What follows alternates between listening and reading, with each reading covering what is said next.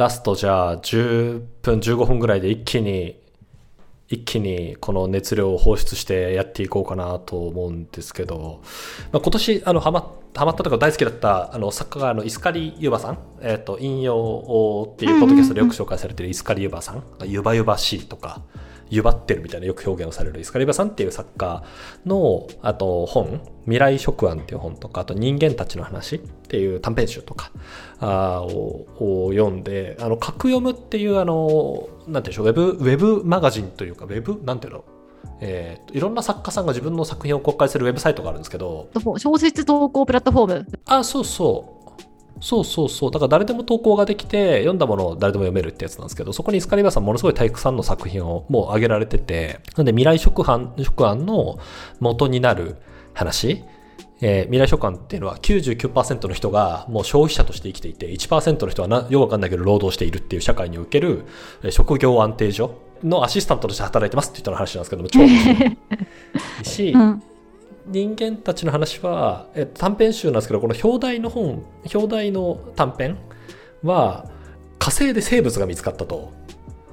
でその生物っていうのは岩石の中に潜んでいるととあるものでみたいななんか全然だから我々が考えてる生物と違うんだけどこういうところが生物とみなせるんじゃないかみたいなのがありで、それは仮説なんですけど、日本の研究者とインドの研究者がそれに取り組んでいて、一方で金星案っていうのを提示している別の中国かなんかの研究者もいて、みたいな。うんうん、で、すごい難しい科学の会議の話をしてるんですけど、これもなんかさっきの3体と同じでめちゃくちゃなんかこう、政治っぽいんですよ。なんかこうやってやると科学界の覇権があの国に取られるからこっちに投票するとか生物の定義がこうだってことはなんか本来いたのはここにあるはずだとかいや系統図はこう直されるみたいな本当にもう土政治の話をしてて本当に人間と愚かってなるのがこう人間たちの話なんですけど あのこの辺の話の何て言うんでしょうこう基本となるプロットみたいなやつを全部そのカクヨミに上がってるんですよね。あの全然違うタイトルですけど、えー。うんうんうん、なんで私最近この格読みに上がってるイスカリューバさんのやつを一個一個一日一個読むっていうのをこれもまた To Do に入れていて、うん、すごい毎日が豊かです、えー、すごいおすすめ。あいいね、未来食は人間たちの話、うん、まあ、みたいなのとあと改めて読み直してよかったなっていうのはあと翻訳できない世界の言葉っていう。面白そう、えー、タイトルだけで、うん、タイトルだけでいいでしょ？翻訳できない世界の言葉、これアメリカそうなんかアメリカの人がすごい若い女性が確か書いたんですけどタイトルの通りまあ多分日本語英語フランス語とかを考えてもその国で使われてるんだけど、うん、なかなか他の国の言葉に変換がパッとできないみたいな言語ってまあありますよねと。いっぱいある。うん、でそれをいろんな国あるいは地域民族から拾ってきて、まあ、なんとか頑張って説明して紹介をするっていう本なんですよ。例えばイヌイットのこういう言葉とかフィンランドで使われてるこういう言葉みたいなのをあの一個一個出していくんですけどめちゃくちゃ面白くて例えばなんかトナカイが頑張っていける距離みたいなのを表現する単語が、えー、北米にあったりとか。えー。でなんかそういうのがこう一個一個あってそのなんて言うんだろう言葉の多様さというか人間の感性みたいなことの広さがいかに言葉によってこう制約されているかみたいなことも感じるし一方でなんかまだまだ表現できることたくさんあるなみたいなこともなんか感じる本。日本語から紹介されてたのが3つあるんですけど、うん、私が特に好きだった言葉がの2つが1個は「木漏れ日」っていう単語。え木漏れ日ってないの？パキッと当てはまる単語がない、まあ、少なくともその著者の人によるとないってことなんですけど木の狭間からこう葉っぱの間からふっとこう降りてくるような光、うん、木漏れ日っていうのが翻訳できない世界の言葉の中に表現されててすごいなんか確かに木漏れ日っていいなと思ったのが1個。とあともう1個はボケットっていう表現。うん。ボケット立ってるとかボケットしてるって時のボケットっていうのが出ていて、うん、でその英語の解説、まあ、英語の解説をもう一回日本語に訳した、はいはいはい、説明の仕方、うん、としてはちょっと遠くを見つめているかのようになんかただすくっと立っている様子みたいなのが書かれてるんですけどえ違くない、なんかボケットってネガティブだけどアメリカの人書くとそうなるんだみたいな。なんかそうかそういうふうに見えるんだみたいないやななるほどなるほど。そうやって読めるんだ。っていうのが面白く。確かに、うん、あそれもとてもとてもとても、うん、なんて言うんだろう。50個ぐらいあるんですよ、はいはい、言葉が。でオランダの言葉とかなんかすごいいい感じの言葉があったり、うん。なんかあこの国行ってみたいなっていうなんか旅行をしたくなるあのような本だったなっていう感じが、へえ面白そう。え日本語以外でお気に入りとかあります？えー、っとねいくつか俺写真かなんかで撮ったんだよな。いやいいなと思ってこれあのこれ表紙もすごい素敵なので、うん今うちの本棚はこれが飾ってあります。あ、えー Kindle で買っちゃったよ。くそいやでも Kindle でも Kindle でもいいですよ。素敵とても素敵ですよ。ダメだ、はない。はい。でどんどんどんどんもう一個は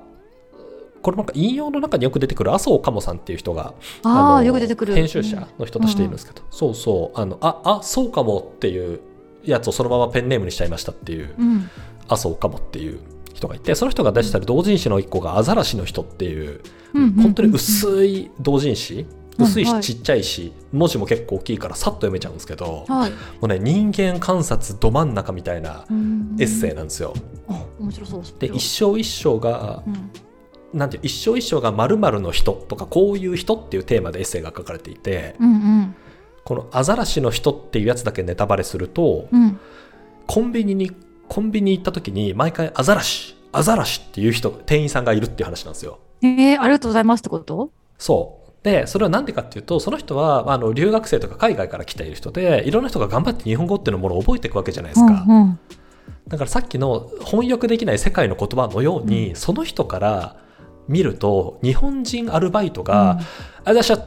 て言ってるうん「ありがとうございました」はアザラシに聞こえてるえんだと思うんですよ。うん。面白い。日本語学校とかわかんないですけど、行ってアザラシっていう単語を聞くわけじゃないですか、こういう動物がいてっていう。うんでバイト先に行ったらなんか「アザラシうん。っ てありがとうございますかね言ってる日本人がいて、あここではあのアザラシの動物の名前を選球的なタイミングで言うんだみたいな感じでアザラシって言ってる人がいましたみたいな話をすごいこうハートフルに麻生かまさんが書いていくんですけどめちゃくちゃめちゃくちゃいい、めちゃくちゃいいですね。この麻生かまさんが出されてる同人誌いくつかあるんですけど「偉人と同人」っていうタイトルの、えーっと1と2 2はえっと雨は5分後に止んでっていうタイトルだったりするんですけどかなりこう有名な作家さんたちがちょっとずつこう文章を寄せてる同人誌とかもこの麻生かまさん作られていて、ご自身で書かれるのも素敵だしそういうのを主催するうん。作られる本も本当に素敵っていう感じの方でうんすね。銀座で連載してたんですもんね。あそうですそうです。なんかね銀座のトーントーンに合ってたのかのどうかわかんないけどすごい良かった、はい。でもなんか銀座で連載してたってことはおしゃれな文章が書ける人でしょ？って思思いました。いやー間違いないですね もうあのビジュアルでビジュアルで言うと本当にヤクザのおっさんみたいなビジュアルしてるんですけどあそうなんだ。えー、サングラスで小太りみたいな 小太りなんだ。はいはいはい。すごい素敵な文章、えー、よすごいいい本パッと読めちゃう素敵な本ポチりました。うん。で次はですねこれ私同僚におすすめされた最高だった本があの「ないものあります」本なんですけどこれは私なんでこの本を今まで買ってなかったんだろうっていうのを激しく後悔しえたー、本のうちの一個ですね「ないものあります」えっとこれ小説っていうかあ、あこれか、まああ、これ知ってるわ。クラフトビング紹介ですよね。うん。はいそうですそうです。あー知ってる知ってる創作ユニット。でこの人が書かれてる「ないものあります」っていうこのもうタイトルにやられますよねこのなんていうんですか。大学生の時よく読んでたかも。うん、実家にあるわ。捨てるものが一個もない、一個もないタイトルとこの中で扱われてる言ったらこうなんていうんですか？こうこの世の中にないものを扱っているお店があったらっていうテーマのフィクションなんですけど、うんうん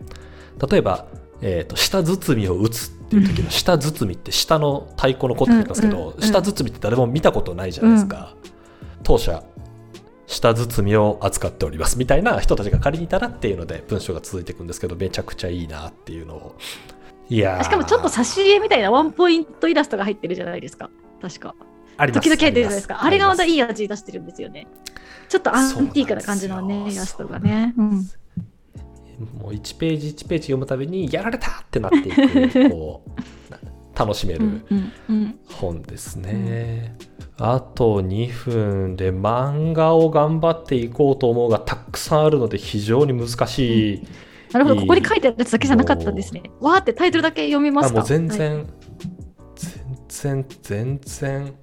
全然あるな。なんだろうな、たくさんあるからもういいか。えー、聞きたい。教えてさんあるなあ。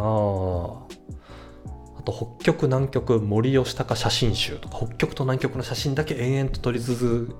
けてと延々とまとまってる写真集があるんですけど、それもすげえ良かっ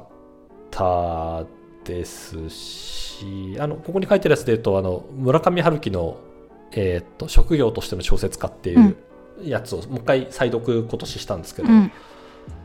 それも改めて読むとめっちゃいいなってういう、んうん。小説のテーマを書くときにどっから始まっていくのかとかてなんていうんですか思いついたことをどんな風にこう形にしていくのかみたいな、うんうん。でそのための準備って日々何を何をしてるんだっけみたいな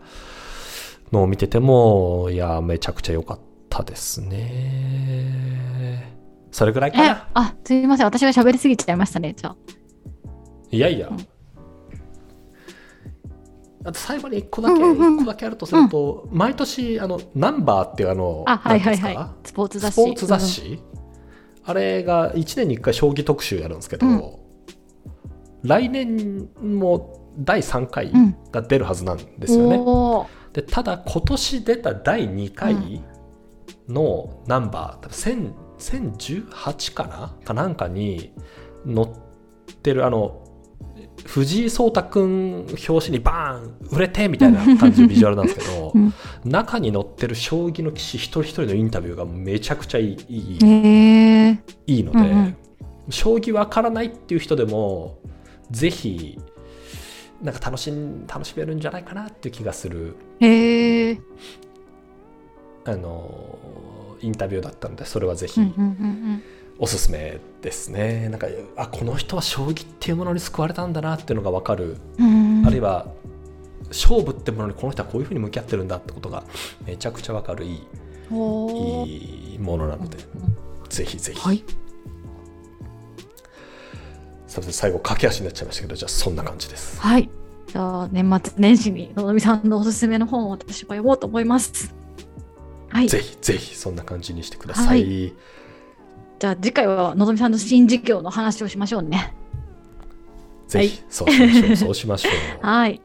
じゃあ今日もありがとうございました。した。はい。お疲れ様です。はーい